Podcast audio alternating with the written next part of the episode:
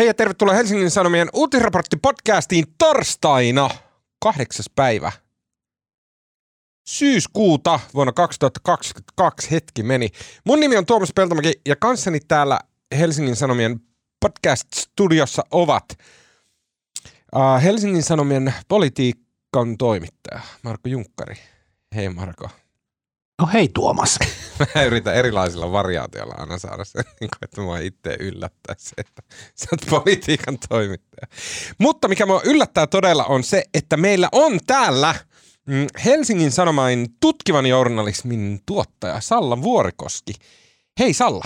Hei Tuomas. Sä oot ensimmäistä kertaa. Niin onkin. Mä oon oottanut. Mä aloitin helmikuun alussa Hesarissa. Mä oon koko ajan miettinyt, että että milloin sä pyydät mut tänne, koska mehän ollaan siis oikeassa elämässä myös kavereita. Kyllä. Ja mä oon vähän niin kuin ihmetellyt tätä pitkää hiljaisuutta. Pitkä hiljaisuus johtuu just meidän kaveruudesta. Ihanaa. Tämän viikon podcastissa keskustellaan energiakriisistä. Suomen valtio pelasti Fortumin kymmenen miljardin pelastuspaketilla. Toki siitä murusia meni myös muille energiayhtiöille, mutta Fortumin ympärillä pyörii tämä niin kuin Suomen osalta koko tämä niin kuin kauhistuttava energiatilanne. Keskustellaan siitä ja myös puhumme Hjallis Harkimosta, joka Helsingin Sanomien viime sunnuntaina ilmestyneen laajan artikkelin mukaan oli jo kovasti matkalla U S A:n pakotelistalle hänen jäähalli- ja Venäjä-yhteyksien vuoksi, mutta mystisesti hän siltikin asteli tämän pakotelistan ohi. Mikä oli tämä kuvio, kertoo äh, Salla, joka jutun tuottajana seurasi äh, hyvin läheltä tätä mm, keissiä. Ja vielä puhutaan turkistarhauksesta, kun maa- ja metsätalousministeri Antti Kurvinen vieraili tällä viikolla turkistarhalla ja sen jälkeen nauras, naureskeli sille parahdukselle, joka pääkaupunkiseudun kuplasta äh, kaikui. Ja lopuksi vielä hyviä keskustelun aiheita pitkien epämukavien hiljaisuuksien varalle.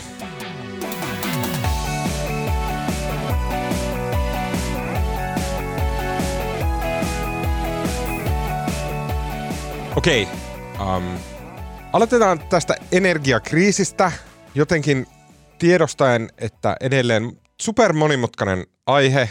Tänään muun muassa Helsingin Sanomissa julkaistiin a- a- asiasta niin mainio Alexa Feurlinin juttu, jossa selitettiin tämä koko vakuus ja, ja tota, johdannaismarkkinakuvio. Se oli niin kuin olisi yhtäkkiä pätkästy lukemaan jotain siis pidempää matematiikkaa tai algebraa tai alkemiaa tai jotakin. Se oli todella vaikuttavaa ja upeaa.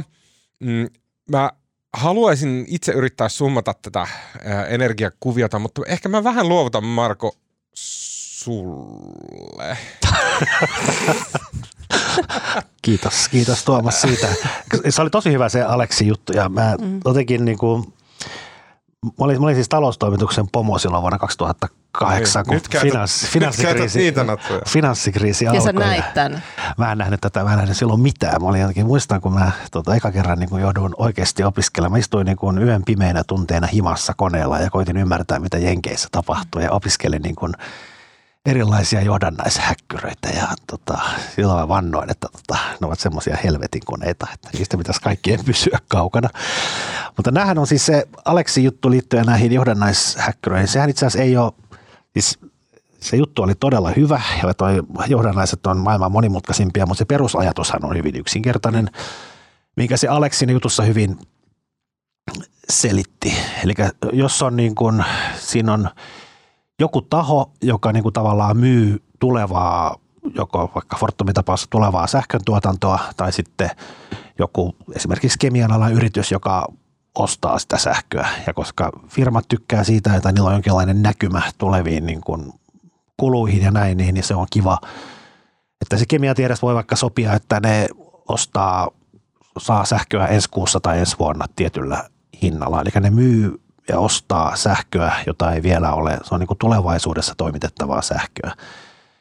Ja sitten, koska kehenkään ei voi tietenkään luottaa, niin siellä pitää olla sitten vakuus. Että jos Fortum esimerkiksi myy sen tota, syyskuussa kaksikymmentäkolme toimitettavan sähkön sille kemian yhtiölle, niin sen kemian yhtiön pitää myös niin kuin voida luottaa siihen, että se varmasti saa sen sähkön ja sitten myös tota, varmistetaan, että se hinta on se, mitä on etukäteen vuotta aikaisemmin sovittu.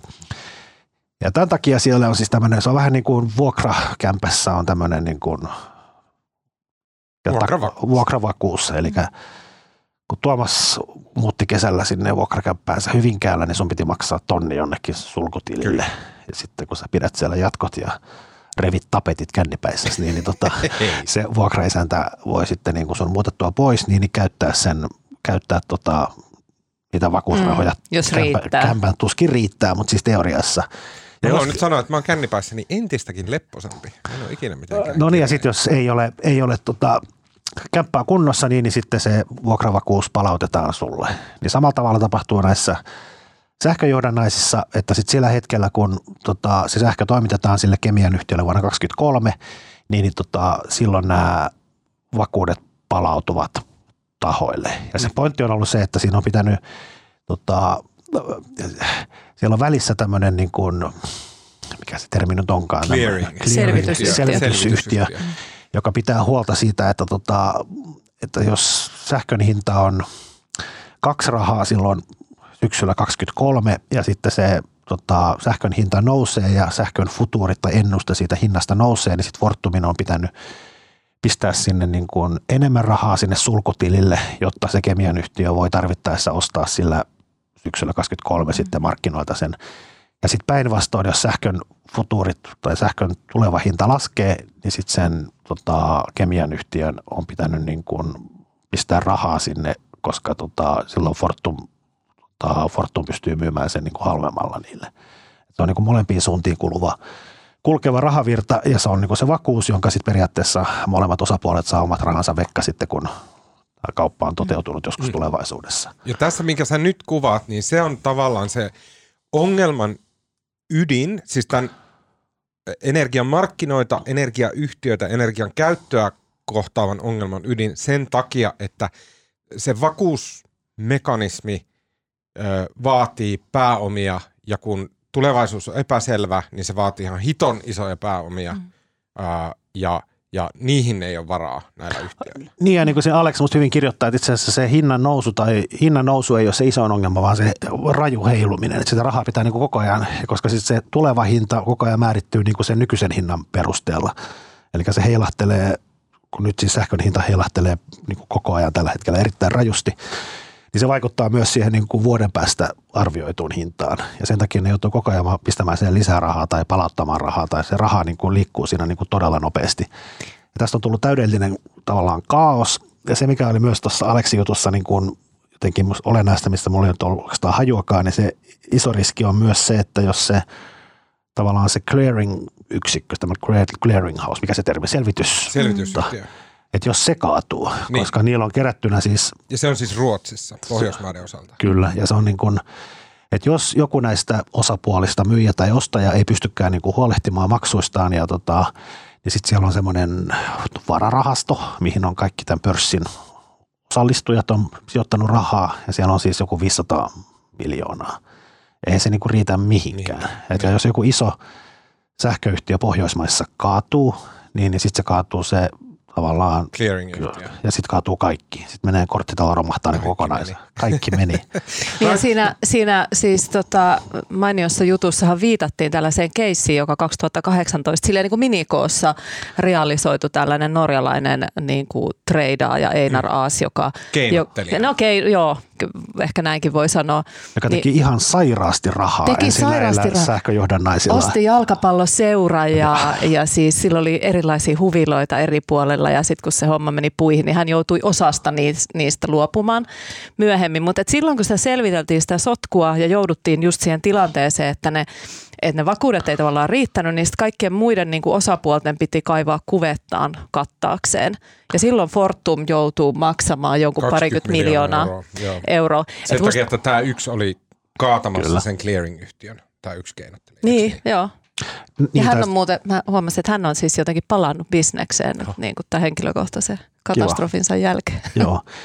Ja onhan niin kuin, kaikki ne, nämä summat on jotenkin niin kuin, siis mitä siinä jutussa sanottiin, ja tällä hetkellä niin kuin tämän koko eurooppalaisen sähköpörssijärjestelmän tukemiseen voidaan tarvita mitä tuhatviisisataa miljardia. Mm. Okei, mulla on kysymys, johon teillä ei varmasti ole vastausta, mutta mä haluan esittää sen, että jos kerran koko tämä tämä homma, joka aiheuttaa sitä paniikkia, joka uhkaa myös tavallisia ihmisiä, koska se uhkaa tavallisten perheiden taloutta ja uhkaa kaataa niin kuin lämmityskulujen kautta ihmisten talouden totaalisesti. Se kaikkea liittyy näihin futuurijohdannaisiin, eli siis siihen tulevaisuuksien sopimuksiin mm. ja niiden vaatimiin vakuuksiin. Jos me päivittäin käydään sähköpörssissä kauppaan, niin siihen ei tarvita mitään vakuuksia, koska sä ostat aina huomisen sähkön. Niin miksiköhän tässä yhteydessä ei vaan lopeteta sitä futuurikauppaa? Mä en tiedä, mitä se on. Ja sitten se on kai se ongelma, kun se koko se futuurimarkkina on ihan sekaisin ja siellä käydään mm. tosi vähän kauppaa ja siellä mielestäni niinku yksittäiset niinku kaupat pystyy heilauttamaan sitä myöskin mm. niinku tosi rajusti. Mä en siis... Tietenkään, sitä ei voi tietää, mutta musta tuntuu sitä... Se futuurimarkkina, se kohdistaa ne riskit tosi paljon sinne clearing-yhtiöön ja niin kuin yksittäisiin isoihin toimijoihin. Jos se lopetettaisiin, niin silloin ne riskit, nehän siirtyisi siihen päivämarkkinaan. Siellä olisi hillitöntä heilahtelua, mutta silloin niitä niin kuin riskien kantajia olisi niin kuin tuhansia, koska ympäri Eurooppaa näitä firmoja ja talouksia ja sähkömyyjiä ja muuta. Että se niin kuin laimentaa sitä riskiä mm, jakamalla sitä ympäriinsä. Mä en osaa, mä en, mä en tästä Eiku, asiaa, joo, joo, mutta siis on, mä, mä vaan luulen, että siis... Että jos tavallaan, jos sitä johdannais, sähkön johdannaismarkkinaa ei olisi, niin sitten koko markkina lopettaisi mm. toimintansa, koska siinä on myös, Sami Sillanpäällä oli tämmöinen musta aivan nerokas Kyllä, tuota, se juttu sunnuntaisivulla. Se viitataan missä, koko ajan. Missä hän kärsi, mietti siellä saunan lauteella, että on, miten hän selviää tämän oman kotinsa lämmityslaskusta ens, ensi talvena, mutta siinä oli jotenkin se, kauhean musta kauniisti ja yksinkertaisesti selitetty tämän sähköpörssin toiminta ja siinä oli musta se ehkä niin kuin itsestäänselvyys, mikä musta oli kiinnostavaa, että se, että var- sähköä ei voi niinku varastoida. Et se on, tai vähän kai voi, onhan akkujakin, mutta siis se, että se tavallaan se kaikki sähkö, mitä tarvitaan, se liikkuu niinku just nyt siellä piuhoissa. Ja sen takia se pitää niinku tavallaan tietää, mitä kukin tarvii. Se, että saadaan niinku sovitettua se sähkön mm, tarjonta ja kysyntä mm. yhteen. Ja sitähän on niinku reaaliajassa niinku aika vaikea tietää. Sen takia se johdannaismarkkina ja se tulevaisuuskuva on niinku aika olennainen. Niin ja senhän takia totta, tänä aamuna käynnistettiin, miskä niitä kutsutaan varavoimaloita, koska Olkiluodossa oli jotain, jotain hässäkkää. Että se, et se on niinku, mehän tavalliset ihmiset, nämä on niinku asioita, joita me ei ajatella, kun me laitetaan kahvinkeitin aamulla päälle tai patterit lämpeää. Mutta että käytännössä jotkut ihmiset tuolla jossain tekevät koko ajan sitä vähän niin kuin silleen minuuttipelillä seuraavat tilannetta ja sitten reagoivat. Ja samoin se johdannaiskauppa ja muu niin kuin kaupankäynti niin kuin toimii, aikaikkunat on tosi lyhyitä just sen sähkön, niin kuin sen ongelma, että sitä ei pystytä niin kuin jostain hyllyltä ottamaan sitten lisää. Ja sitten siellä on kai vielä se, että jos se sähkö... pörssi kaatuu, sähkön johdannaispörssi kaatuu, niin sitten sehän ei jää sit todennäköisesti vaan siihen, että sitten siinä tulee tämmöinen systeeminen kaos, mikä kaataa kaikki muutkin markkinat. Mm. Mm. Ja tämä on se syy, miksi nyt Suomen ja Ruotsin valtiot, valtiot ilmoitti olevansa valmiit lainaamaan kolmekymmentä miljardia näille mm. sähköyhtiöille. Niin ja tämä on kiinnostavalla tavalla, niin tämä tavallaan irtoaa siitä ikään kuin reaalibisneksestä siitä, että on se tuotantolaitos, joka jauhaa sähköä. Ja, ja se, että onko se itse se liiketoiminta kannattavaa, niin eihän tässä niin kuin näillä yhtiöillä pääsääntöisesti sellaisesta tilanteesta ole kysymys. Että se bisnes on niin kuin ihan ok, mutta tämä, nämä johdannaisrakennelmat ja tämä niin kuin markkinoiden rakenne on se, mikä tässä, tässä nyt mättää. Ja siihen liittyy se, että valtioedustajat vakuuttelevat, että on ikään kuin vain järjestely, tekninen järjestely ja sitten ne rahat palautuu, kun ne vakuudet vapautuu. On ja se ero on se, ero on se että jos niin kuin alkaa Fortumin se saksalainen, saksalainen mm. Uniper, joka tekee ihan samanlaisia näitä johdannaisdiilejä tulevaisuuteen, mutta koska se Uniper ei itse tee sitä tai tekee mm. vähän, mutta se ostaa sen sähkön muualta ja se vaan niin kuin mm. treidaa sen eteenpäin.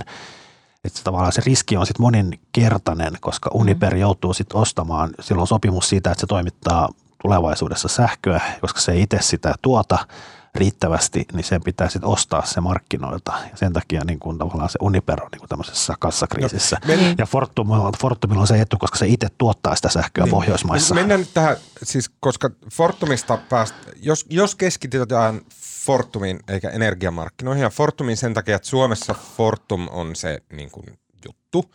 Kaik, se on niin iso verrattuna kaikkiin muihin toimijoihin. Se on aivan olennainen Suomen energia niin kuin, markkinoilla. Ja myös Ruotsin. Ja Ruotsin. Ja sitten Fortumin osalta tämä suurin ongelma on nimenomaan tämä Uniper. jonka Fortum osti, ja Uniper on täysin riippuvainen venäläistä maakaasusta, joka nyt sitten... Ää... Joo, mutta Fortum on myös kusessa tämä pohjoismaisen markkinan takia, sillä on nyt kaksi ongelmaa. Kyllä, joo joo. Mm. Ah, mutta se Uniper on tosi iso, koska Uniperin ostaminen kasvatti Fortumin kokoa niin käsittämättömän paljon, koska Uniper toimii Saksassa, joka on niin paljon isompi maa kuin Suomi ja Ruotsi yhteensä. Mm. Niin mua mietityttää se, että mitä tässä pitää ajatella nyt siitä, että... Mm. Okei, okay, ensinnäkin Uniper pelastetaan Saksan hallituksia, Suomen hallituksia ja, ja ketä muuta se nyt oli mukana, niin kuin että et ne maksaa nämä Uniperin äh, realisoituneet riskit. Ähm, sitten mitä meidän pitää ajatella siitä niin kuin Fortumin liiketoiminnasta ja siitä, että miten tämmöinen valtion omistama tai valtion ohjailema energiayhtiö toimii. Ähm, pitääkö meidän enää millään tavalla jotenkin käydä läpi, rea- niin kuin reagoida siihen Uniper-kauppaan? Mikä olisi Suomen tilanne ilman Uniper-kauppaa? Kaikki nämä kysymykset nyt niin kuin tavallaan mm. konkretisoituu. No mehän ollaan sillä toimituksessakin mietitty sitä, että jos katsoo vaikka, että minkälaisia tutkivia projekteja ollaan tehty tässä, niin kuin sanotaan nyt tämän sodan aikana, mehän ollaan tehty vähän tämmöistä historiaa. Niin kuin osastoa, että on katsottu niitä, vaikka nyt tämä Harkimo-juttu, josta puhutaan myöhemmin, sehän on myös tietyllä tavalla historiakatsausta, katsotaan millaisia valintoja ihminen on missäkin vaiheessa tehnyt, että kun Krimi vallattu, niin mihin on vielä oltu valmiita. Kyllä. Niin tavallaan tämä, nämä kaikki kytkeytyy johonkin, jotenkin tähän samaan, samaan teemaan, että, että, että tehdään niin kuin tämmöisiä tilinpäätöksiä tai välitilinpäätöksiä, että mitä valintoja me tehtiin, minkälaisiin niin kuin, ä, tulevaisuuden kuviin ja totuuksiin me tästä maailmasta uskottiin. Kyllä. Ja sittenhän on niin kuin porukka, jotka sanoo, että, että tota, nyt on turha niin kuin katsoa peräpeiliin, että katsotaan eteenpäin. Mutta Sit... ne porukat on aina kämmännyt jotenkin. no. no on siis helpompi, että sitten tavallaan se Fortumin Uniper-kaupan ruotiminen, niin tietenkin siitä, en tiedä kuinka paljon siitä on niin kuin vielä kertomatta. Se pitäisi, se pitäisi ehdottomasti käydä, mutta musta tässä, mm. niin kuin, musta tässä hetkessä on nyt jotenkin niin paljon ruotimista, kun mua jotenkin, niin. niin kuin, siis onhan tämä jotenkin, niin kuin, jotenkin järkyttävää. Et siis viikolla sunnuntaina oli tämä hallituksen info, missä tota, mm. Saarikko ja Marin ja Lintilä kertoi, että valtio on valmis lainaamaan kymmenen miljardia näille sähköyhtiöille. Se tehtiin pari päivää Ruotsin perässä, jolla se summa oli vissiin kaksikymmentä. Mm. Ja tota... Sitten se, kuitenkin se viesti oli se, että tässä on kovat ehdot ja tämä on niin vaan tämmöinen niin viimeinen, viimeinen hätävara näille yhtiöille. Ja kumminkin luotiin sitä kuvaa, että se ei niin kumminkaan akuutti. Ja se pakettihan oli tehty ennen kaikkea Fortumille, mm-hmm. että ei ole niin semmoista akuuttia hätää. Jonka jälkeen sitten heti seuraavana päivänä Solidium, tämä valtion mm-hmm. omistajaohjausyhtiö, sitten lainaa niin suoraan kaksi pilkku kolme miljardia Fortumille. Eli Fortum oli niin kuin ilmeisesti aivan kusessa. Se oli niin kuin kaatumassa konkurssi ilmeisesti millään just näillä näppäimillä. Ne ei pystynyt, hallitus ei voinut odottaa sen kymmenen miljardin paketin eduskuntakäsittelyä, joka kestää viikon. Siinä oli pakko saada seuraavana siis mun päivänä. Mielestä tässä nämä ajoitukset on, ne on niin kuin kylmääviä, jos se meni sillä tavalla, että viime viikon perjantaina, ää, oliko se, oota nyt, se oli joko, siis viime, viime viikolla ää, Venäjä ilmoitti, että se niinku huoltotöiden vuoksi katkaisee Nord Stream yksi. Ja sitten joku viisas tiesi, että perjantai on se takaraja, että milloin huoltotöiden pitäisi olla ohi. Jos Venäjä ei silloin ole käynnistänyt kaasua, niin kyse ei ole mistään huoltotöistä, vaan kaasun katkaisemista. Eiku niin se oli? Se oli niin päin, että maanantaina se tiedetään. Mm. Ei, äh, vitsi, vitsi no, kun mä osaan selittää. No maanantai-aamuna se, selvisi, että ne niin, ei avaa. Ei vaan, mm. se tiedettiin, että maanantaina mm. on markkinoille täysin selvää, mm. että ne ei avaa sitä mm. ja markkinat tulee reagoimaan. Sen takia kaikkien maiden piti viikonlopun aikana Kyllä. julkisuuteen sanoa jotain, joka rauhoittaisi maanantaina markkinoita, ettei ne syöksyisi ihan kaaukseen. Että oli si- tämmöinen niin päivien äh, tilanne. Se oli jotenkin... Se on niinku tavallaan semmoista niinku abstraktia sotaa, semmoista niinku nimenomaan mm. taloussotaa, mut missä Venäjä liikkuu ja, mm. ja, ja sitten tehdään niinku puolustusmekanismit, mutta sitä ei tehdä tankeilla, vaan sitä tehdään niinku, äh, somekeskustelulla ja, ja mediassa ja tälleen. Mm. Ja toihan on no, ihan, sori mä sanon vaan tämän, siis toi on ihan sama kuin silloin nolla kahdeksan finanssikriisissä, että silloinkin aina sunnuntaisin ympäri maailmaa Jenkeissä tai Euroopan keskuspankista jossain, se oli aina sunnuntai, oli se ratkaiseva päivä, kun pelättiin sitä maanantai-aamuna. Kun Aasian pörssit aukeaa joskus aamuyöllä ja sitten Euroopassa aamulla, niin kaikki pitää tehdä sunnuntaina nämä isot päätökset. Tämähän on ihan sama. Tässä ollaan nyt taas täysin näiden markkinoiden armoilla ja koitetaan vaan jotenkin selvitä. Niin ja sitten sille ihanan suomalaisesti, että kun tavallaan se, mitä ministerit tuli sunnuntaina sanomaan, niin sen funktiohan oli se, että markkinat rauhoittukaa, keinottelijat rauhoittukaa, me pidetään huoli siitä, että nämä yhtiöt Kyllä. pysyy pystyssä ja homma pysyy pystyssä, että turha kuvitella esimerkiksi tekevänsä mitään tiliä sillä, että nämä hinnat vaan nousee ja nousee ja nousee. Pystytä. Mutta sitten kuitenkin se kuorutettiin. Samaan aikaan kun sanotaan, että niin kun me hoidamme, niin sitten tämä on vain viimeinen toimija, sitten aivan äärimmäisessä hädässä ja nyt yhtiöt pitää itse hakea niin kuin kaikki ratkaisut. Kun, kun mä jään tätä niin miettiin, mä jään mm. tätä miettiin, että mitä tää, mistä tämä kertoo jotain, että okei, okay, että sen mä ymmärrän, että okei, okay, viikonlopun aikana oli Suomella, Ruotsilla, myös Saksassa tuli, niin kuin sanottiin viikonlopun aikana, niin kuin, että näin niin kuin rauhoittukaa markkinat, rauhoittukaa, rauhoittukaa, niin kuin, että valtio viime kädessä takaa. Mm, se tehtiin, mutta sitten mä en tiedä, oliko Ruotsissa, oliko Saksassa, mutta Suomessa oli niin kuin tämmöinen tosi vahva just tämä, että et, et, et, ehtoina on se, että korko on ihan hillitön, mm. että se oli, oliko se kymmenen prosenttia ja nousee kolmetoista niin kuin joidenkin päivien kuluessa, jotain tämmöistä. Äh, valtiolle omistusta äh, niistä energiayhtiöistä, jotka ottaa tätä lainaa ja niin kuin prosenttiin asti, joka jollain tavalla antaa valtiolle mm. oikeuden osallistua jotenkin päätöksentekoon, jotain tällaista. Ähm, Sitten siinä oli, äh, siinä oli tämmöisiä niin kuin tiukkoja ehtoja, jotka niin kuin muuttaisi sen energiayhtiön, joka ottaa valtion rahoja, niin se muuttaa sen niin kuin toiminnan lainalaisuuksia vähän. Se antaa valtiolle niin kuin määräysvaltaa siihen yhtiöön. Ja silti si- siinä on niin kuin tavallaan niin kuin kaksi päinvastaista viestiä. Mitä se kertoo niin kuin hallituksen sisältä? Kuka siellä on ollut silleen, että, että me ei tähän sosialismiin ruveta ja Mä, mä luulen, että se on ollut vaikka kansalaisten pelkoa, mutta siis onhan se niin kuin hassuahan sit sekin, että niin kuin sunnuntai-infon yksi keskeinen viesti oli se, että tämä tavallaan, että tämä raha on niin kuin turvassa, että se ei mene Uniperiin ja sillä niin kuin se raha palautuu sitten sieltä niin kuin näistä vakuuksista, sitten kun se sähkö on toimitettu. Ja tämä mutta on oliko niin kuin teknistä. Anna, anna jatkan loppuun, mutta sitten niin mut sit samaan aikaan niin kuin, sit sitä lainaa niin kuin annetaan, annetaan tämmöisellä niin kuin pikavippiehdoilla, joka on niin kuin todella kallista. Ja jos nyt on riskitöntä rahaa, niin kyllähän nyt Fortumin pitäisi saada se sitten niin kuin kävellä tuonne tota, Nordeaan ja sanoa, että vipatkaas kaksi pilkku kolme miljardia. Mutta toihan kertoo, että Fortum ei saa rahaa muualta, kun nehän otti siis sen kaksi pilkku kolme miljardia sitten maanantaina. Mutta minua silti kiinnostaa, että mikä se on se pelko, mikä siinä on. Oliko se toi, että, että onko poliitikoiden pelko, että tämä näyttää nyt siltä, että me vaan viskataan rahat Saksaan Uniperille? Vai oliko, niin kuin, miettiikö poliitikot, että tämä kansalaisille näyttää silleen, että okei, että, että niin kuin Fortumin niin kuin lakerikenkäiset porhot on kussuhommansa ja nyt ne pelastetaan verorahoilla ja ne on, yrittää estää sitä mielikuvaa, että mikä se on se pelko, mikä näillä ehdoilla pyrittiin estämään? No varmaan just se, että miltä se näyttää veronmaksajalle. Siihen sekoittuu varmasti niin kuin aimo annos sellaista ihan perinteistä politiikkaa. Suomalainen kansahan rakastaa sitä, että niin kuin ainakin noin teorian tasolla, että rahaa säästetään ja ollaan huolellisia, ei tuhlata veronmaksajien rahaa ja, ja, ja halutaan myös niin kuin esiintyä päättäväisesti ulospäin. Varmaan siellä on ihan sit oikeitakin niin kuin syitä, että on järkevää laatia ne ehdot, ehdot sillä tavalla, mutta, tota, mutta et kyllähän meillä on, meillä on vaalitkin tässä tulossa ja nyt on niin kuin aika, tavallaan tämä ei ole ehkä mikään Paras, paras ajanjakso monessakaan mielessä, että koko ajan joudutaan tulee erilaisilla kriisipaketeilla ja poikkeusjärjestelyillä ja kohta hyvin, hyvinvointialueillekin tarvitaan lisää rahaa ja niin kuin, että tämä on semmoista jatkuvaa rahan kaatamista. Et kun sitä sitten joudutaan tekemään, niin sitten siinä rinnalla ehkä on hyvä ainakin vähän heristää niin, sormea. Niin, niin tässä on koko ajan se kauhean ristiriita. Mulla on ainakin se olo, että mä en, niin kuin, mä en niin kuin tajuu, mitä tässä oikein tapahtuu mm. ja tässä koko ajan tuntuu, että niin kuin rauhoitellaan ja sanotaan, että kaikki on ihan ok ja sitten tulee taas seuraava käänne pahempaan. Ja tää niinku, jotenkin, jotenkin nämä johdannaishäkkyrät ja tämmöinen systeeminen kriisi markkinoilla, niin se on ilmeisesti ollut ja on varmaan edelleenkin aika lähellä. Ja ehkä itse on ajatellut tässä sitä, että toivottavasti virkamiehillä ja poliitikoilla on asiantuntevia ihmisiä ympärillään, koska niin kuin me kaikki on, me on syynätty niitä Alexa, Alexa Feurlinin juttuja sille, että miten se selvityskeskus ja mihinkä sitten ja mihin raha menee ja mitkä osapuolet.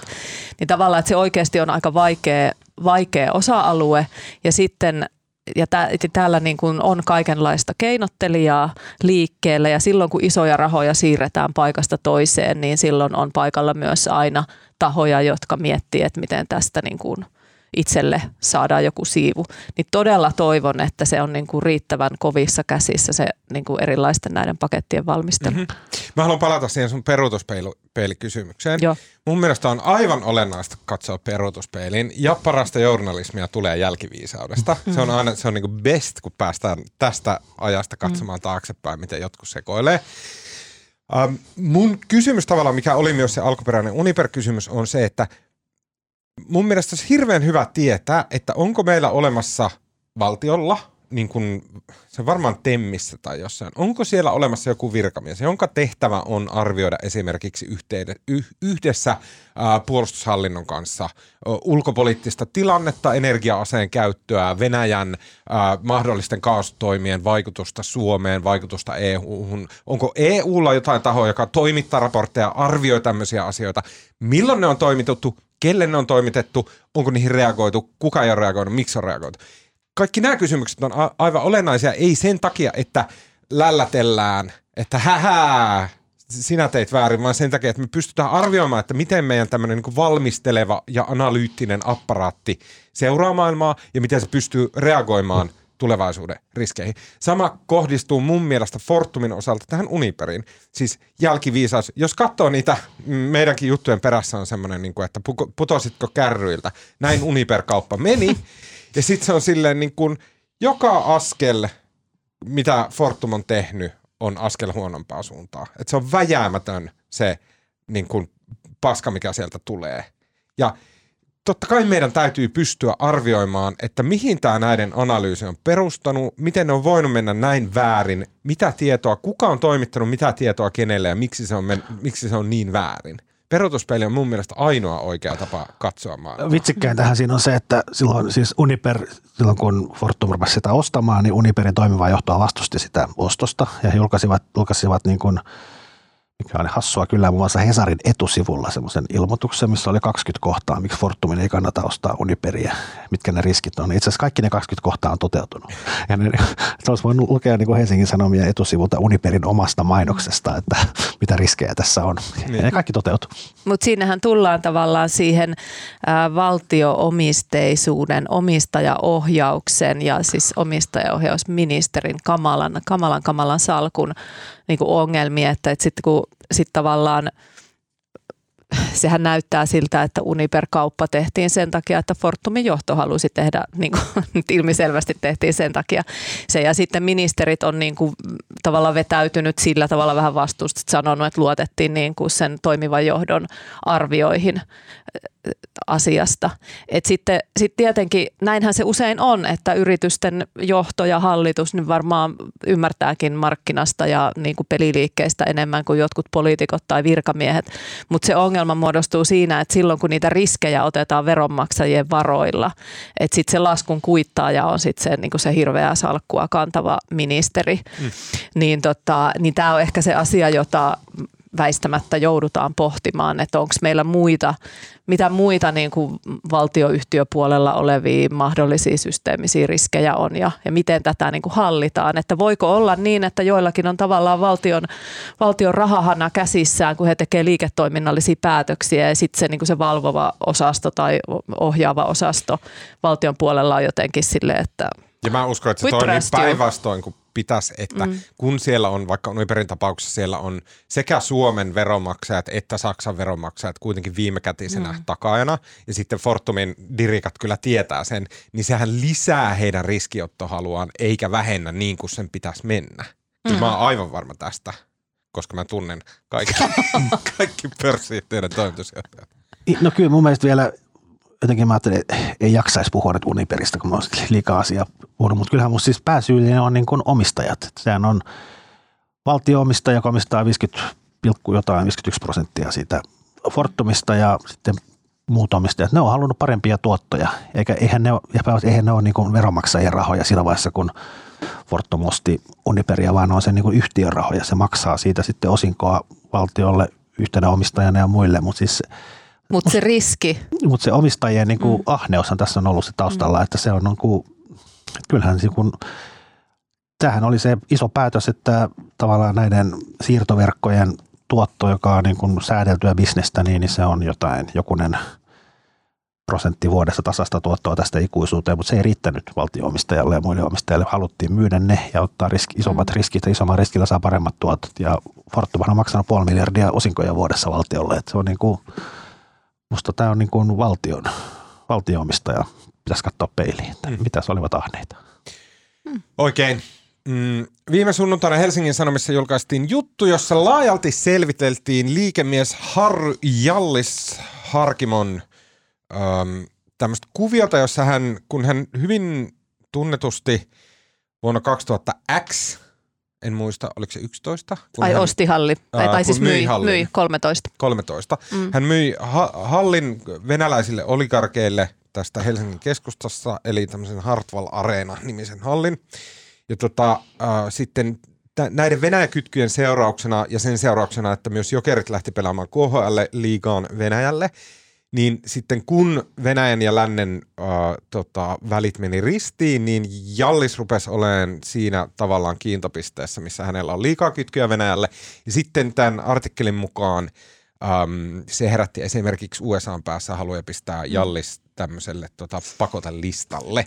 Minkä Hjallis jollakin tavalla sitten vältti? Ja tästä tämä artikkeli kertoo. Yksi artikkelin tekijöistä oli Salla, joten kerrotko vielä enemmän? Joo, tavallaan se tilanne silloin vuonna, tässä on nyt, niin kuin, nyt pitää ensinnäkin tajuta, että on kaksi eri pakota tai useampiakin pakotelistoja, mutta tässä nämä keskeiset on niin kuin tämä Yhdysvaltain pakotelista, joka on ollut niin kuin sieltä kolmetoista neljätoista vuodesta alkaen paljon niin kuin laajempi ja tiukempi. Ja sitten meillä on tämä E U:n oma pakotelista, jota on nyt sitten erityisesti Ukrainan sodan käyn, tämän täyshyökkäyksen jälkeen niin kuin, niin kuin voimakkaasti laajennettu. Mutta että tässä, niin kuin tässä jutu, jutussa puhuttiin ensisijaisesti tästä, tästä Yhdysvaltain listasta. Ja vuonna kaksituhattaneljätoista sinne laitettiin nämä meidän ikiomat oligarkit, eli siis joilla on Suomen kansalaisuus, Kennadi Timchenko ja Boris Rotenberg. Ja, ja sitten laitettiin myös Bo, Boriksen veli, joka... joka tota... Jotka on molemmat siis Putinin ihan lähipiiriä. Niinku varsinkin sillä... Timchenko on niinku kovan luokan, meinasin sanoa konna, mutta siis no, ei, ei venäläinen oligarkki ei pääse, pysty olemaan, ellei ole konna samalla. Niin, eli siis niinku todella siis maailmanluokan tämmöisiä niinku mafioosoja.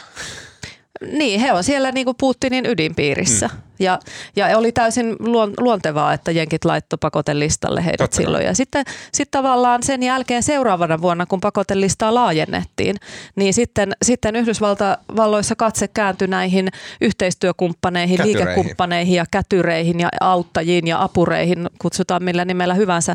Ja silloin sit sen seurauksena esimerkiksi Kai Paananen, jonka nimi on paljon näissä uutisissa vilahdellut, niin hän on tämmöinen Timchenkon niin kuin pitkäaikainen oikea käsi, joutui sinne samoin joutuu.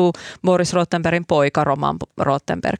Ja tämä oli se sama kierros, jonka aikana Yhdysvaltain niin kuin valmistelulistoilla pyöri nimi Hjallis Hark, tai no Harry Harkimo. Ja tota, sitten sit se syy, minkä takia, minkä takia sen enempää Harkimo kuin sitten myöskään tämän hallin taustayhtiö eivät joutuneet sinne listalle, oli Yhdysvalloista se meille kerrottiin, että se johtui tähän, se ei ollut niinku suoranaisesti, että me halutaan nyt niinku juuri tämä henkilö säästää, ei, heillä ollut, ei heitä kiinnostanut joku henkilö, se on tavallaan heille ihan sama, että onko Harkimo Suomessa tykätty tai onko hän ehkä tuleva kansanedustaja siinä vaiheessa, vaan heitä, heihin oli, heitä oli vakuuttanut se argumentti, että jääkiekko on meille hyvin, hyvin tärkeä, eikö niin? Jääkiekko tai sulle? Hoki, niin kuin hoki. Meillä sanotaan. Niin. Hoki. Niin. En, en mä ole mikään lätkäfani, älä mua osoittele. En mäkään, mä vielä olen lätkä. Okei, okay. No niin. No, mutta siis, että me pidämme jääkiekosta ja, ja sitten meille on tärkeää, tärkeää myös Jokerit joukkueena. Ja jos isketään pakotteilla sellaisiin henkilöihin, joiden kautta tulee vaikutuksia siihen jääkiekkoon ja Jokereihin, niin kuin näiden kautta olisi tapahtunut. Hallin kautta se pelaaminen siellä hallissa, Harkimo, Jokereiden pääomistaja siinä vaiheessa hänen kauttaan sitten Jokereihin. Ja tämä sitten puri, puri tota, amerikkalaisiin. Mehän voidaan niinku pohtia sitä, että oliko se... Mitä teidän jutussa ei voinut kirjoittaa, koska se oli niinku sivistynyt just niinku tälleen, mutta on paska. Ei kellekään mitään väliä, mitä jollekin Jokerille tai...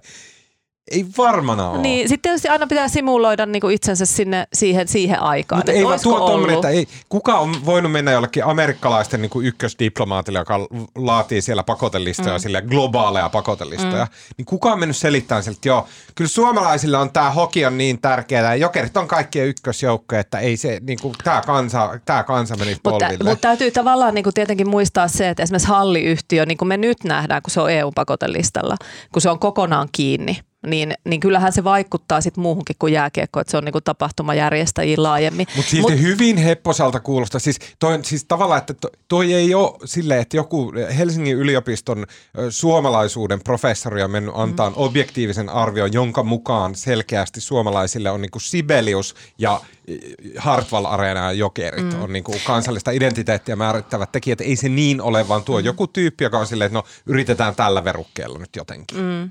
Niin, joo, ja sitten tietysti tässä on semmoinen hauska, hauska kulma, että, että olisi ollut, mä oon niinku ajatellut, että olisi ollut itse asiassa sille hallille tosi suuri helpotus, jos se olisi joutunut Jenkkien pakotelistalle silloin vuonna viisitoista, koska sehän tarkoittaa, näissä pakotelistoissa on se ero, että Yhdysvaltain pakotelistat iskee suomalaisiin tahoihin finanssimaailman kautta. Eli niillä ei ole sinänsä sen juridisempaa asemaa, mutta koska pankit ei halua olla missään tekemisissä sellaisten henkilöiden kanssa, jotka on tota, pakotelistalla. Et jos sä olisit siellä, niin sä et saisi sitä vuokrakämppää todennäköisesti. Kyllä. Jonka sä myöhemmin sitten me, laitoit. Meillä joku kirjoitti Mut, aivan erinomaisen jutun tässä, missä kuvattiin jotain suomalaista tyyppiä, joka oli joutunut Joo, Kai Paanasesta kirjoitettiin silloin. Joo. Mun mielestä se oli joku normaalimpi tyyppi. Aa, se oli joo. joku pienempi tekijä, jolla oli joku, niin joku naamaripuoti tai tällainen, joka joo. oli niin kuin näin. Ja sitten siinä vaan kuvattiin, miten siltä kaikki yhteydet maailman katkesi joo. siihen paikkaan. Se ei pystynyt tekemään mitään enää sen jälkeen, kun sen nimi oli päätynyt jollekin listalle joo. U S A:ssa. Mut, Ehkä syystä, syystä, ehkä syyttä, mutta se oli tosi kiinnostava se, että miten totaaliseen tyhjiön se Joo. ihminen joutuu elämässään. Vakuutusten saanti, tili, rahat ei liiku, niin kuin rahat jäädytetään. Mutta mä sanon Tuli vielä kaikki, se, että... missä on tietokone ja, ja niin kuin joku taho, niin... Mm. Mutta se, mikä se onni siinä olisi ollut, niin nämä Yhdysvaltain pakotteet ei johda takavarikkoihin. Toisin sanoen, toisin kuin tota E U-pakotteet, sen perusteella ihmiseltä otetaan omaisuus, jäädytetään. Niin Yhdysvaltain pakotteet ei aiheuta sitä. Eli silloin, jos se olisi laitettu se halliyhtiö pakotelistalle, niin siellä olisi voitu tehdä, voitu tehdä omistusjärjestelyjä ja saada sille niin kuin ikään kuin puhtaat omistajat. Nythän se, nythän se on niin kuin ollut mitään puoli vuotta tyhjänä se halli siellä. Mm. Mutta eikö se jutun siis kumminkin se pääpointti, sehän ei ollut se, että onko lätkä suomalaisille mm. rakasta vai ei, vaan se, että joku suomalainen taho, mm. joku henkilö, jotkut henkilöt ovat niin kuin puhuneet Jenkelle Harkimon mm. puolesta ja on se aika häkellyttävää. Niin. niin. No mehän tiedetään siis, että Bruce Oreck, joka on Yhdysvaltain entinen suurlähettiläs, niin hän on tämän halliyhtiön puolesta puhunut silloin. Ja hän on meille sanonut, että hän ei ole se, joka on puhunut niinku Harkimosta mm. mitään. Että hän ei ole niinku sanallakaan viitannut Harkimoon. Mutta että näitä keskusteluja tietysti Yhdysvallat on, Yhdysvallat on tavallaan niinku... Siis, sehän, siis kun jotkut on sanonut silleen, että kyllähän jos on että neuvotteluosapuolet, että jos niin kuin entinen ulkoministeri ei tiedä asiasta mitään Suomessa, että ei se voi Aloita, olla. Mutta, mutta nyt, nyt ihminen, joka ei ole lukenut niin, juttua, niin äh, siis jutussa kuvataan tämä, se, mm. se ei suoraan vastaa, mä en tiedä haluatko sä selventää sitä, mm. että niin kuin siinä ei esitetä sitä epäilystä, että kuka on marssinut Yhdysvaltain mm. suurlähetystöön ja sanonut, että ei missään nimessä mm. jallista, koska hoki. Mm. Mutta et, et siinä, siinä niin kuin teidän jutussa maalaillaan se, että okei, että meillä on niin kuin Hjallis Harkimo, mm. jolla on kontaktit kokoomukseen, mm. äh, hän on hyvin tunnettu ihminen ja näin. Sitten hän, mm. hän, hänet muun muassa kutsuttiin, Alexander Stubb kutsui hänet, että mm. hei Hjallis, tuutko meille kokoomuksen äh, kansanedustajaehdokkaaksi. Ja Hjallis tuntee myös äh, Sauli Niinistön erittäin hyvin, eli mm. presidentin. Ja sitten hän tuntee tämän Kai Paanasen, joka on Timchenkon äh, oikea käsi. Että niin kuin Hjalliksen ympärillä on tämmöinen mm. joukko vaikutusvaltaisia ihmisiä. Bruce Oreck pörräsi siellä jossain niin kuin tässä hallin. Ja, ja tavallaan, että et nämä ihmiset on jollakin tavalla ehkä ollut jotenkin aktiivisia. No, tavallaan, sil, ta, tavallaan silloin, silloin, kun me saatiin tietää tästä, että tämmöistä keskustelua on käyty, niin totta kai me, niin kuin tie, me tiedetään ihan samalla tavalla, että, että ketkä on kavereita keskenään. Ja silloin, silloin toki haluttiin kysyä nämä ilmeisimmät Sauli, Sauli Niinistöt ja Juha Sipilät ja, ja muut, mutta että siinä niin kuin sillä kierroksella tavallaan tätä, tätä tota, että kuka, kuka Hjalliksen puolesta oli puhunut, niin ei tullut esiin, mutta ollaan avoimia tiedoille, että laittakaa tulemaan. Mutta siinä jutussahan oli myös niinku toinen, mä ymmärrän, että tämä oli tietenkin se, mikä niinku ensisijaisesti ihmisiä keskustelutti, mutta siinä jutussahan oli niinku toinen mun mielestä niinku iso puoli, jo, jota, ehkä vähe, jota ehkä vähemmän sit on niinku keskusteltu siitä tavasta, jolla Harkimo käytti poliittista asemaansa ja suhteitaan siihen, että hän availi niinku Kai Paanaselle ovia erilaisten poli, poliitikkojen puheille. Että se niin kuin, että tavallaan että järjestää talousvaliokunnan puheenjohtajan kanssa keskustelu, jotta voi pakotetilanteestaan avautua. Mm. Että onhan sekin aika poikkeuksellista poliitikolta. Mm. Ja mun pitää, mä unohan koko ajan sanoa mun, niin kuin avoimuuden nimissä, että mä oon ollut Jalliksella siis töissä ja mä tunnen hänet ja mä pidän hänestä suuresti. Hän on jotenkin aivan mahtava tyyppi. Ja sä voit sanoa silleen, että vastaa puhelimeen, kun ei se ole uskaltanut Paavon kanssa puhua vielä tähän en päivään mennessä. En mä ole vuoteen ollut kyllä missään tekemisessä. Okei. Okay.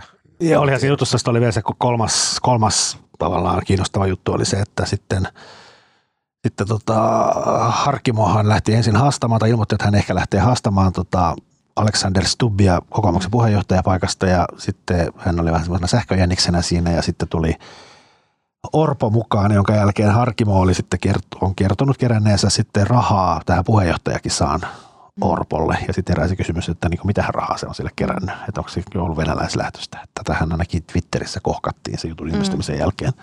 Joo, ja siis sitten on, sit on tavallaan hauska, kun jotkut omat vanhat jutut aiemmasta elämästä tulee tavallaan uudelleen esille. Et mehän on siis vuonna kaksituhattakuusitoista jo kerrottu Ylellä se, että, että, että Hjallis keräsi rahaa ja sanoi, sanoi silloin, että joitain tuhansia euroja. Ja nythän sitten niinku Orpo on sanonut, että hänen tukijoissaan ei ole ketään Venäjä. Niinku se vielä mun mielestä sanoi silleen, että ei ole, kenelläkään ei ole mitään kytkyjä Venäjälle, mikä on, no en tiedä minkälaiset taustatsekit on tehty, mutta jos on kuitenkin kymmeniä lahjoittajia, niin.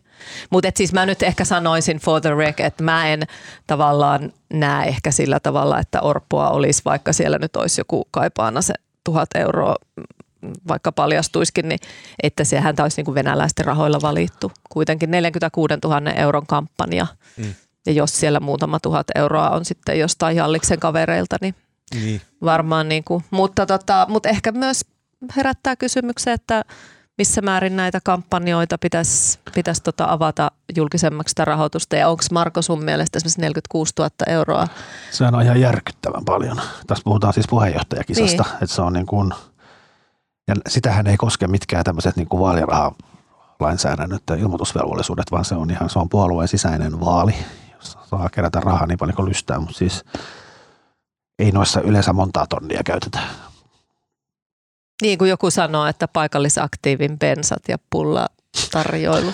No ehkä vähän enemmän, mutta ne, kyllä, kyllä niin kuin neljäkymmentäkuusi tonnia on silti tosi paljon puheenjohtajakisaa. Mutta kokoomus on tietysti kokoomus, että siellä on aina, aina niin kuin ehkä vähän, että oli jotain mainostoimistoa Niinpä. Tai viestintätoimistoa käytetty ja muuta. Mm.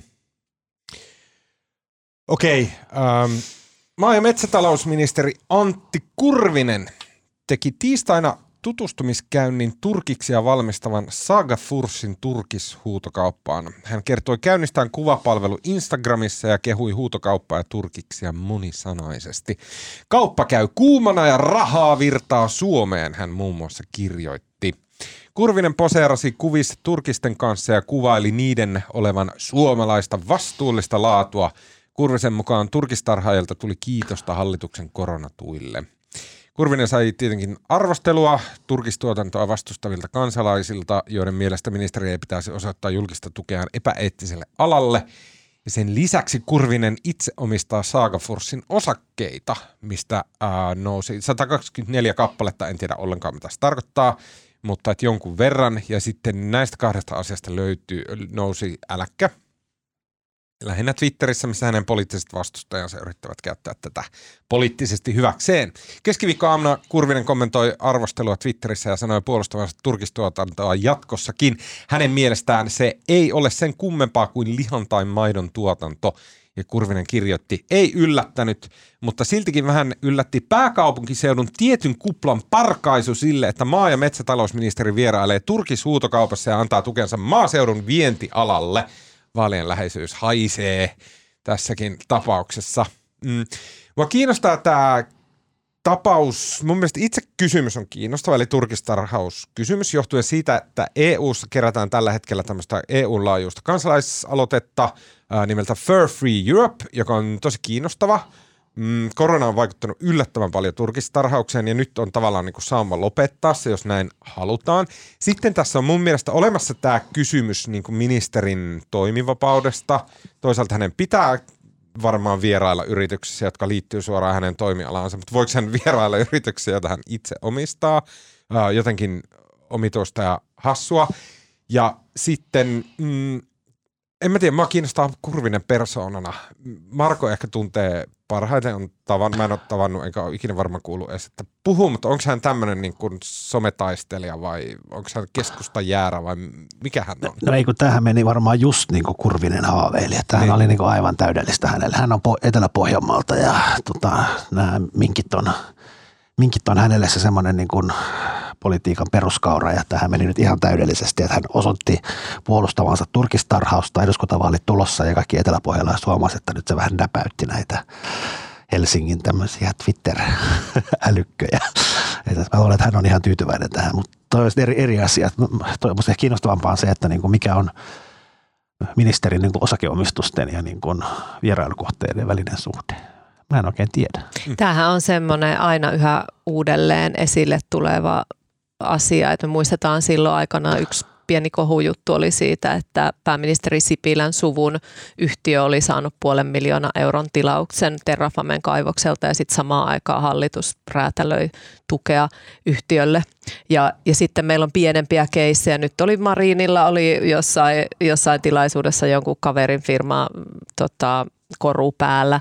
Ja sitten niinku taas sanotaan, että tämä on niinku ehkä se skaala, jossa nämä asi, niinku asiat menee. Että ja oliko sillä tavalla, että Kurvinen oli myöntämässä koronatukia suoraan tällaisessa? No ilmeisesti Kurvinen ei, joka Kurvinenhan on aloittanut ihan vastaan. Että näissä, okay. Siis tämä koronatukikuvio turkisalalle on siis se, että nämä, kun näitä on turkistarhoja, jotka on omia firmojaan, niin ne on saanut yhteensä, oliko se kolmekymmentäkaksi vai kolmekymmentäkolme miljoonaa euroa koronatukea. Ja tota, siellä on siis ainakin kymmeniä, kymmeniä firmoja siinä. Ja sitten tämä sit Saga, Saga Furs on saanut, joka on siis, sehän on tämmöinen turkistuottajien yhdessä omistama. Se on, myös, se on siis listattu firma, O Y J, niin, tota, niin se on sitten saanut puoli miljoonaa euroa mm, tukea. Okay. Mutta että, mut että näähän on nämä koronatuet, niin niitähän ei sille, siis ministeriö tai sanotaan nyt niin kuin hallitus laatii ja eduskunta laatii tavallaan ne puitteet. Että mitä, mitä jaetaan, eihän he tee niitä Saga päätöksiä. Furs, kun me puhutaan, kun se aina nostetaan esille tässä turkisasiassa, niin kun mm. me puhutaan Saga Fursista, niin me ei puhuta niinku yhdestä tavallaan niinku varsin tehokkaasta turkistilasta, vaan se on ei. jonkunnäköinen yhteenliittymä. Se on myyntiyhtiö, joka myy niitä, huutokauppaa niitä. Eli nämä pienet minkkitilat ympäri mm. Suomea, niin ne lähettää niitä nahkoja. Joo, ne käy kau- se ne myy niinku, ne Kiinaan. Joo, ne järjestää huutokauppoja aina tasaisin väliajoin ja sitten ne, sit niitä voi seurata, että miten ne on milloinkin minkin nahat mennyt okay. kaupaksi. Eli Saga Furs tavallaan edustaa koko alaa tällä tavalla. Joo, vielä, koska siis mä mietin nyt tätä asiaa äsken tuon kolmekymmentäviisi sekkaa. Nyt tulee jotain. Nyt huomaa, että hirveä odotus. Ei, ei ole syttynyt. Mä mietin vaan, että voiko tätä ministerin mm. omistusta. Kyllähän siis se, tota, siis nehän on julkisia. Ministeri ilmoittaa siellä, se löytyy suoraan hänen nettisivuiltaan, ministerin sidonnaisuudet. Ja siellä se kertoo, että hän omistaa sen monta, monta Saga Fursin osaketta. sata kaksikymmentäneljä Käynyt ei vissiin ole kauan jotain tällaista. Ja se on niin kuin, että eihän se, niin, koska se on niin kuin avointa, hän ei tavallaan peittele sitä omistustaan. Ja eihän nyt se, että hän vierailee siellä Saga Fursilla hakemassa niin kuin pohjalaisia irtopisteitä, niin eihän se nyt sinänsä niin kuin hyödytä sitä Saga Fursia yhtään. Et emme nyt sinänsä näe tässä minkäänlaista moraalista ongelmaa, että hän omistaa ja vierailee. Mielestäni Suomessa kaikki tämä on, on niin aino... pientä, että se, se moraalinen ongelma käy jotenkin aina ihan mitään. Niin, no. niin ja siis... Sitten sit, kun Suomen media haluaa olla silleen suuren maailman media, niin Niin ja siis meillä menee, mehän ollaan silleen legalisteja. Hän omistaa viisikymmentä euroa Niin, että me niinku mm. mietitään sitä, että et, et onko se nyt just se omistus ja miten se menee pykälä, pykälien mukaan. Sitten tietysti sit sitä voi ehkä laajemmin ajatella, ajatella sillä tavalla, että et onko ministerin tehtävä ja missä määrin nostaa yksittäisiä yrityksiä. Varmasti jossain määrin on, koska yritykset on osa yhteiskuntaa ja, ja niin. Niin kuin, että, että niissäkin pitää vierailla ja pitää niin kuin tuntea, tuntea omaa toimialansa, mutta että, että sitten se helposti menee niin kuin mainosmiehen hommien puolelle, sit jos aletaan. Niin kuin a- Mä just tällä kellonlyömällä tajusin, että tämähän on yksi aamupalakohu. Niin, mutta tässä oli pääministeri hauska. Joi missään. Burn the witch.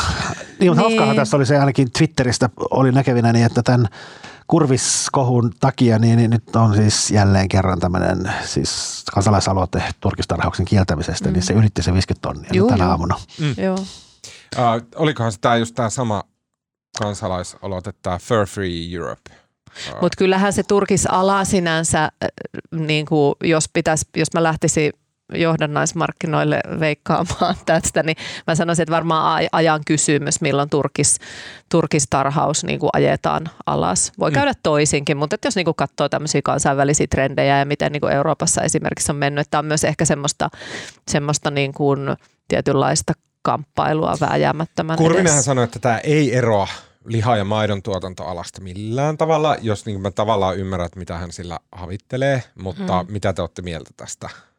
Turkista nyt kuitenkaan ei enää missään päin maailmaa käytetä silleen suojautuakseen talven kylmyyttä vastaan.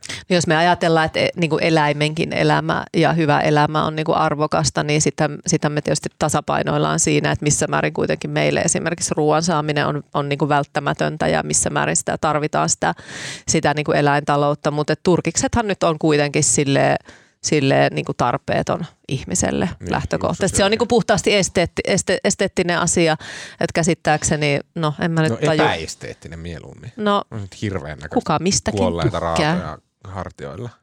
Niin Conan Barbarin. Sulla voisi olla semmoinen iso semmoinen turkisviitta. Joo, kyllä mä oon myöskin ihan täysin varma, että turkistarhaus kielletään myös Suomessa seuraavan kymmenen vuoden kuluessa, ehkä nopeammin, viiden vuoden kuluessa. Mun mielestä oli tosi mielenkiintoista, kun on olemassa tämä äh, tota, äh, Fur Free Europe äh, kansalaisadressi, jota muun muassa Animalia ajaa. Tai siis tämä ei, ei adressi, vaan tämä on siis äh, kansalaisaloite, E U-laajuinen kansalaisaloite.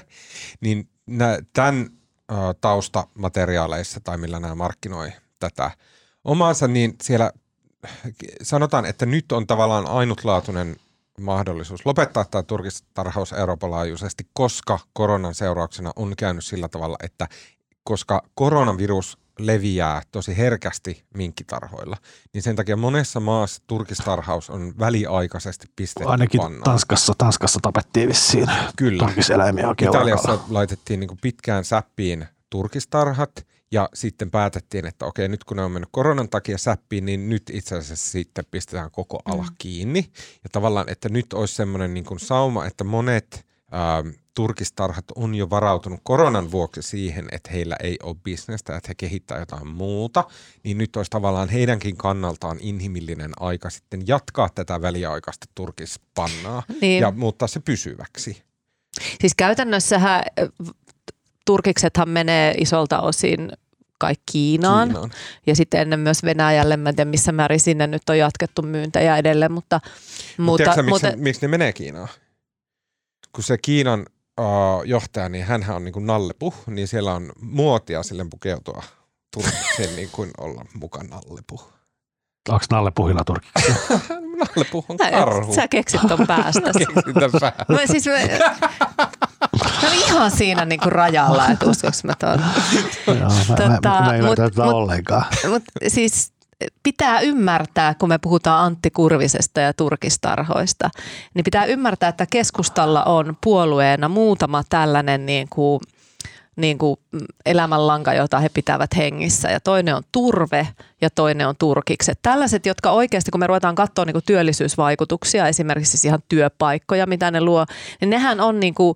Jos ei nyt lilliputteja, niin sanotaan kuitenkin hyvin pieniä niin kuin, osuuksia tästä meidän niin kuin, taloudesta. Et näillä ei ole sellaista niin kuin, valtavaa taloudellista merkitystä, mutta niillä voi olla alueellisesti ja poliittisesti niillä voi olla merkitys. Ne myös symboloi jotain. No, nimenomaan se symbolimerkitys mm. on iso, että tämähän on... Tämä turkistarhaus on niin kuin keskustan ehkä tämmöinen viimein suurin pyhä lehmä, koska se on niin kuin... Siellä koetaan, että... että tota, tässä niin kuin puututaan maaseudun elämäntapaan tavalla, joka ei käy. Mm. Hei, saako, tu, saako tuo tämmöisen yllätysaiheen tähän? No. Kato, mikä viesti tuli. Nuorisosäätiön entinen toimitusjohtaja Aki Haaro perui tunnustuksensa. Uh-huh. Oikeudenkäynti peruuntuu. Uh-huh. Kaiken piti olla jo uh-huh. selvää. No mä kyllä tiesin ton. Sä tiesit sen? Tai epäilet näin. Onko se sun juttu vai? Ei ole, en ole tiedä sitä. Tai epäilet, että noin käy. Okei. Okay. Ehkä me ei tähän nyt upota. Ei tässä. upota, mutta iso uutinen. Mm, mun mielestä turkistarhat pitää lopettaa. Haluan vaan sanoa sitä. Mun mielestä eläimille pitää taata samanlaiset oikeudet kuin ihmisille. Mulla tulee mieleen semmoinen, niin kuin, mm, joskus niin kuin Ysärillä oli tämmöinen ohjelma kuin Mad Ventures. Ehkä se oli nollarilla, mutta kuitenkin vuosikymmeniä sitten. Sitten siinä Riku ja Tunna meni johonkin afrikkalaiseen niin kuin todella syrjäiseen heimon vieraaksi. Ja sillä heimolla oli semmoinen tapa, että kun lapsi oli syntynyt, siis vauva oli syntynyt ja kun se oli silleen niin kuin muutamia kuukausia vanha, niin sen naama viilleltiin. Ää, niin kuin koristeltiin semmoisella niin kuin puukolla niin kuin koristeltiin sen naama. Ja sitten siinä mä, niin kun, mä muistan, kun mä katsoin sitä ohjelmaa ja mä yritin sillä, että no, että niin kuin kaikilla on omat tapansa ja niin kuin, täytyy kunnioittaa muiden kulttuuria näin. Ja sitten mä niin kuin puolivälissä sitä ajatusta tapasin, että ei, tää on tyhmää paskaa ja toi pitää lopettaa. Ja mun mielestä turkistarhaus on, se on niin kuin sama asia. Se on sama kuin vauvojen naamojen viiltely niin. Afrikassa. Niin, kun, kun, kun, kunnioitus loppuu johonkin kohtaan. Okei, ähm, siinä kaikki, eikö, eikä. Tota, mm, sitten kun kemmitte turkikset harteilla ulos afrikkalaisesta viidakosta ja puhaltelette vähän aikaa siinä kivellä, otatte tota, mm, mitä Pohjanmaalla juodaan? Mikä on pohjanmaalaista jotain? Viinaa? Pontikkaa. Pontikkaa kai siellä juodaan, joo. Otatte tömpsyn pontikkaa, varokaa, sokeusvaara on suuri mm, ja sitten rupeatte äh, tota... matkaseurueenne tota, porttereille ja, ja tota, ää, autonkuljettajille kertoo mm, tämmöisiä siirtomaaherratyylisiä juttuja. Mä en tiedä, miksi tämä meni tähän suuntaan tämä keskustelu. Ää, rupeatte kertoa heille kuitenkin juttuja välttääkseni kiusallisia hiljaisuuksia, niin mistä se heille kertoo? Aloita sä. Äh... Mä kerron siitä, että mä lähdin tänä, tänä kesänä tota, kesälomareissulle ja sitten mä aina sanon, että nyt mä luen jotain, luen reissulla jotain semmoista ei niin kuin asiasisältöistä, mm. jotain niin kuin romaania tai jännittävää tai ro, romantiikkaa tai jotain no. sellaista, mikä niin kuin irrottaa näistä Fortumeista ja turpeesta ja kaikesta muusta. No sitten kuitenkin käy silleen, että mä löydän itseni kirja, äh, kirjakädessä äh, Italian rannalta ja tää kirja on, on tota, mä oon työkaverilta varastanut, ei kerrota hänelle sitä, mutta että äh, vuodelta kaksituhattakuusi Michael Finkelin kirjoittama kirja, tunnetteko miehen, Syö, soit, ei soita mitään kelloja. Hän oli New York Timesin äh, nuori, ehkä kolmekymppinen toimittaja, joka oli... Oli siis niinku syöksynyt tällaiseen menestykseen tekemällä ulkomaaprepparijuttuja, siis käynyt äh, erilaisissa vaikeasti saavutettavissa paikoissa ja tehnyt niinku hienoja, hienoja, hienoja juttuja. Niin kuin matkareportaaseja. Niin, tai siis ulkomaan, ulkomaan niinku toimittaja, niin, jota, tämmöistä featu, featurehenkistä hienoa okay. niinku kamaa. Äh, ja sitten, sitten hänellä kävi siinä semmoinen tota, niinku, tilanne, että hän jäi kiinni. Eli hän oli sepittänyt omaan juttuunsa päähenkilön. Eli päähenkilö, tällainen niin kuin kaakaoplantaasin työntekijä, niin ei sitten, häntä ei sitten oikeasti ollutkaan olemassa. Mm-hmm. Hän jäi siitä kiinni. Mm-hmm. Ja sitten hänen uransa niin kuin crash. Ja samaan aikaan toisaalla Meksikossa otetaan kiinni ää, sellainen pakosalla oleva perheen isä, jota epäillään perheensä raasta murhasta, kahden pienen lapsen ja, ja vaimonsa murhasta. Ja käy ilmi, että tämä mies on esiintynyt Michael Finkelinä, New York Timesin toimittajana siellä pakoreissullansa. What? Erittäin niin kuin onnistuneesti, kunnes hänen valheensa kasvoivat liian suuriksi ja hän jäi, hän jäi kiinni ja hänet vietiin sitten, sitten niin kuin tota Yhdysvaltoihin vankilaan. Mutta tämä on niin kuin se setting, josta tämä kirja lähtee liikkeelle ja, ja sitten alkaa, sit alkaa tällainen niin kuin ikään kuin omien syntien läpikäynnin ja niin kuin journalismin ja ihmisyyden. Nämä ihmiset tutustuu toisiinsa ja se käy vankilassa tapaamassa sitä Ota, ota. Eli on tämä New York Timesin toimittaja, joo, joka on kirjoittanut tämän kirjan. Joo. Ja hän siinä, hän siinä hän käy läpi sitä, miten tarinaan. Hän on niin kuin kusettanut ihmisiä.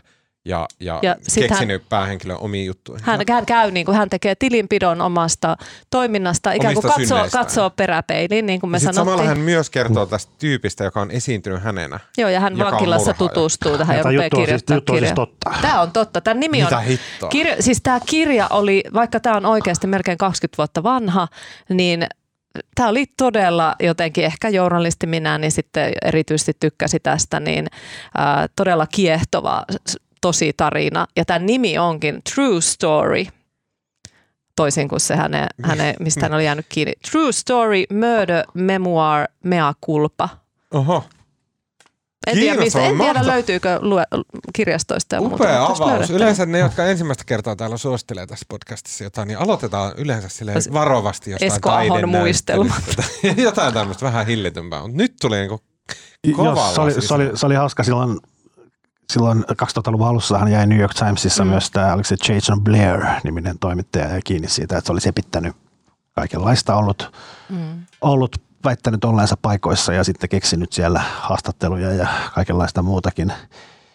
Mäkin joskus luin aikaa sitten hänestä kirjan, niin se jotenkin hassua siinä oli se, että se näki niin kuin ihan suunnattomasti vaivaa, ettei se niin kuin siihen, että se ei mennyt niihin paikkoihin, että se, niin kuin, että se mm. piilotteli jossain New Yorkissa pienessä asunnossa ja koitti muuta kautta selvittää, millaista siellä Louisianassa jossain pikkukylässä on. Niin, olisi ollut helpompi mennä vaan sinne. Niin, se mennyt sinne?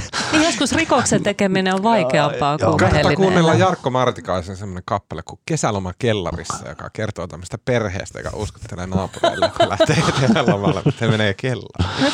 Kunnes tapahtuu katastrofia, heidän koira sairastuu ja sitten he joutuu, he joutuu siis häpeällisesti luovuttaa ja viemään koiran eläinlääkäriin ja kaikki paljastuu naapurustolle. Jaa. Se on upea, se on hämmä, hämmentävä kyllä, se on todella koskettava biisi. Hyvä. Marko. Tota, mulla ainakaan mä jotenkin on nyt, mä en siis vuosikausia lukenut tai mitään muuta kuin tietokirjallisuutta, ja nyt mä oon jotenkin tässä kesä, de, siirtynyt dekkareihin ja kaikkeen hömppään. Susta on tullut mun äiti. Tämä vaan kiihtyy niin kuin entisestään.